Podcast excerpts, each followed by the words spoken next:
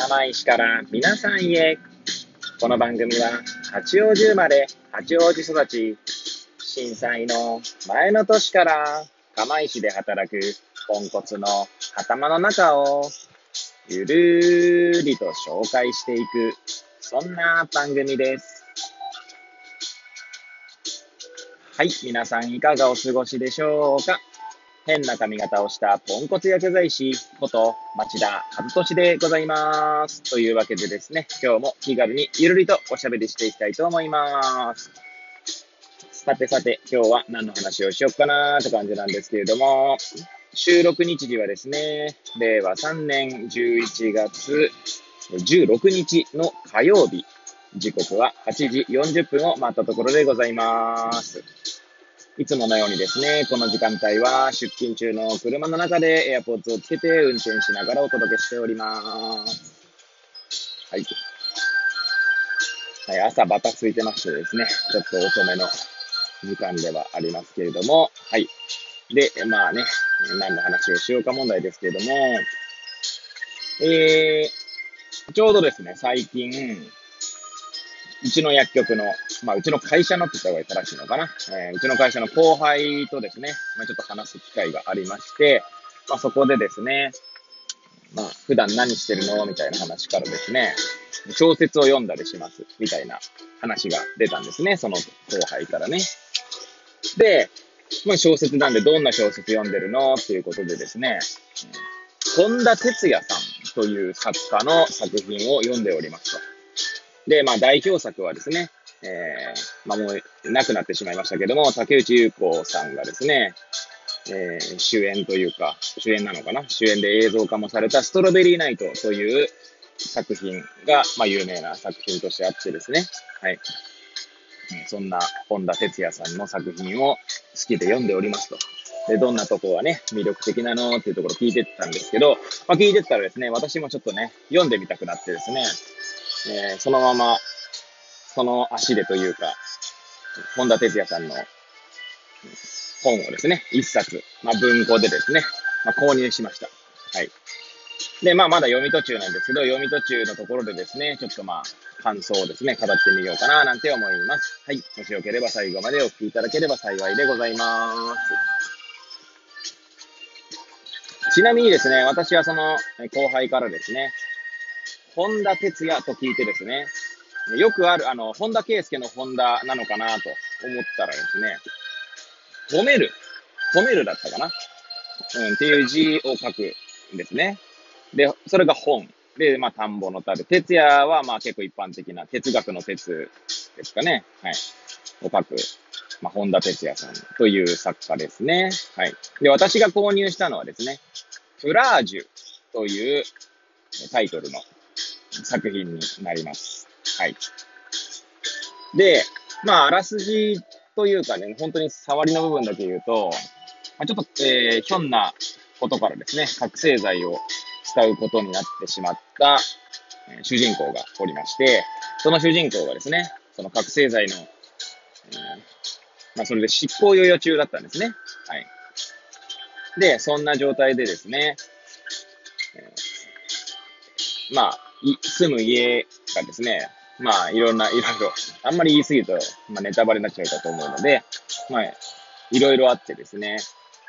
シェアハウスに住むことになったんですね。はい。で、まあ、シェアハウスの住人たちにもいろんな背景の人がいるよなっていうところで、まあ、話が進んでいくようですね。まあ、まだ3分の1も読んでないんで、はい。結構ですね、1話1話、なんか短編集みたいな形になってるんですね。はい。短編でちょっと語弊があるのかもしれないですけど、はい。えー、まあ、登場人物にそれぞれストスポット当てていくんですね。その1話1話の中で。はい。なんで、まだ3、4話かな。全部でね、多分30話ぐらいあるんだと思うんですよね、あれ。はい。だから3分の1も読んでないんですよ。はい。ですがですね、まあ、とても面白いなと。まあ、その後輩がですね、そう、えー、進めてくれるのも納得だなと思いながら読んでおりますね。ちなみにその後輩が言っているのはですね、まあやはりその私が今短編集と言いましたけど、そのその後輩から言われたのが、えー、まあ短編集のような作りになっていて、えー、その短編がですね、えー、の一つ一つの伏線が最後になって回収されるのがまた面白いんです、みたいなことを言っておりました。はい。で、まあ、私はですね、その短編集で伏線語が回収されるっていうところからですね、まあ、小説ではないんですけど、漫画で思い出したことがあってですね、はい。え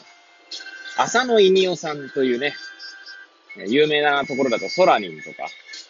ちょっと前まではあれかな？なんだっけな？これ、忘れてしまったな。はい、えー、もう出てこなくなってしまいました。はい。で、まあ、浅野稲夫さんのですね、デビュー作が確か素晴らしい世界とかだった気がするんですけれども、そこの、その作品とかですね、はい。えー、私の中ではですね、えー、まさに短編が最後に伏線回収されるみたいな話で言うと、それが思い浮かばれ、浮かべ、浮かびましたね。はい。まあ、なんでその後輩にはですね、あの、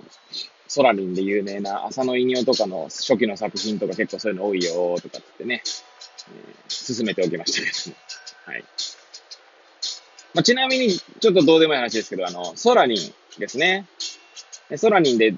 舞台になっている、まあ、ライブハウスがあるんですけど、そこはですね、私が、昭和薬科大学という大学に、まあしょえー、属していた時にですね、まあ、軽音サークルみたいなところに入ったんですね。まあ、軽音ではなくって、七面鳥フォークソング部という名前なんですけども、まあ、フォークソング部とは名ばかりでですね、みんなロックやパンクや、はい、えー、いろんな音楽を奏でておりました。で、そこでですね、定期演奏会っていうのがあるんですけど、定期演奏会で、えー、演奏、演奏したライブハウスというのがですね、まさにソラニンで出た、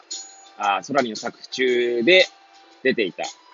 ライブハウスのモデルになっておりますね。というのもあってですね、ソラニンを読んでいると、ああ、これ多分行ったあそこだな、あの、あの場所だな、みたいなのがですね、思い出されるんですね。はい、最近もう全然浅野犬さんの作品は、はい、読まなくなってしまいましたけども、はい。今でもね、確か連載してらっしゃったかと思いますので、はい。で、まあ、それはさておきですね、えー、プラージュ、はい、読んでいてですね、まずですね、私の第一印象としては、とてもですね、なんて言うんでしょうね、表現が豊かなんですかね。表現が豊かというのか、私は豊かか豊かでないかというところは比較できるほど小説を読み込んでいないので、なぜ豊かかと言ったかというと、もう文章を読みながらですね、頭の中にこの情景がこうすごい思い浮かぶんですね。はい。まるで脳内、脳内 VR で、はい、映像を見ているかのごとく、ああ、きっとこんな場面だろうな、みたいな、えー、きっとこんな感じの役者さんがやってそうだな、みたいなのがですね、読みながら、えー、ほとんどリアルタイムで再生されるぐらいですね、まあ、そんな文章なんですね。まず、それもですね、おそらく私にとってはっていう枕言葉がつくのかもしれません。まあ、それが多くの人にとっては。はい。まあね、売れっ子作家さんのようなので、もちろんね、え、多くの人にそういった印象を与えるような作品なんじゃないかなと思いましたね。はい。と言ってもですね、やはり表現というものはですね、受け取る側のその、まあ、解釈だったりとか、まあ、なんていうんですか、その受容体とでも言いましょうかね。そそれ次第ではですね、全然その脳内 VR が発動しないってこともあるんだろうと思いますので、まあ一部がですね、やはり合わないとまで言わないですけど、はい。そういう方もいらっしゃるのかもしれませんね。まあ、少なくとも私はですね、私とか、まあ、その誉田哲也さんのファンなんかは、きっと脳内 VR が発動しまくりなんじゃないかなと思いますね。で、脳内 VR っていう話を今、さりげなく使っておりましたが、まあ、これが、こういった表現を私が使うようになったのはですね、いつも、まここで出しております、 Voicy の荒木博行のブックカフェでですね、えー、見えないものを見る旅だったかな？はい。あ、見えないものを探す旅だったかな？はい。安田昇さんというですね、脳学士だと思うんですけども、はい。脳ですね。はい。えー、伝統工芸の脳ですね。はい。ね、その方の本の中でですね、脳内 A AR ですね。はい。えー、オーギュメンなんちゃらリアリティだってしたっけか。はい。VR がバーチャルリアリティだったと思うので、はい。拡張現実みたいな感じなんですかね。ちょっと私もちゃんと理解しておりませんけれども、まあ、脳内 AR という話を、えー、していたようなんですね。まあ私もしていたようなんですねっていうのは、私もその後本買ったんですけど、放送を聞いてからね。まだ読んでいないので、はい。まあ、結構本自体はですね、サクサクっと読めそうなタイプなので、またちょっと機会を見せて読もうかなと思いますけれども、えー、脳の舞台というのはですね、あまり、えー、なんていうんですかね、すごい表現を凝らしてないんですね。なんていうんですかね、舞台演出という言いましょうか。はい。なので、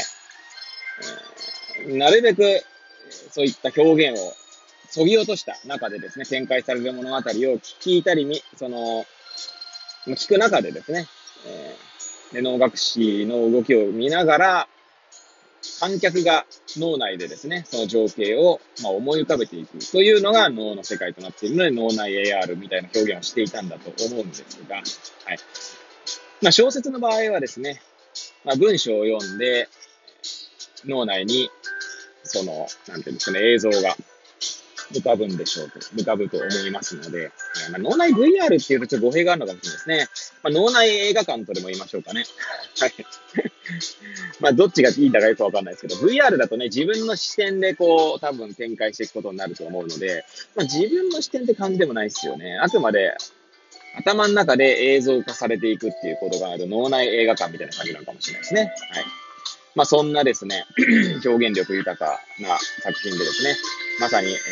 ー、 Voicy のブックカフェの言葉を借りるのであれば、表現神経が素晴らしい作品であり、はい、えー、まさに小説を読もうとマスターが言ってるようにですね、小説の凄さを体感したひとときでございました。はい。というわけでですね、えー、最後までお聴きいただき誠にありがとうございます。これを聞いていただいた皆さんが、より良い一日を過ごせますようにとお祈りさせていただいて、今日の放送を終了したいと思います。それではまた明日、皆さんお会いいたしましょう。さようなら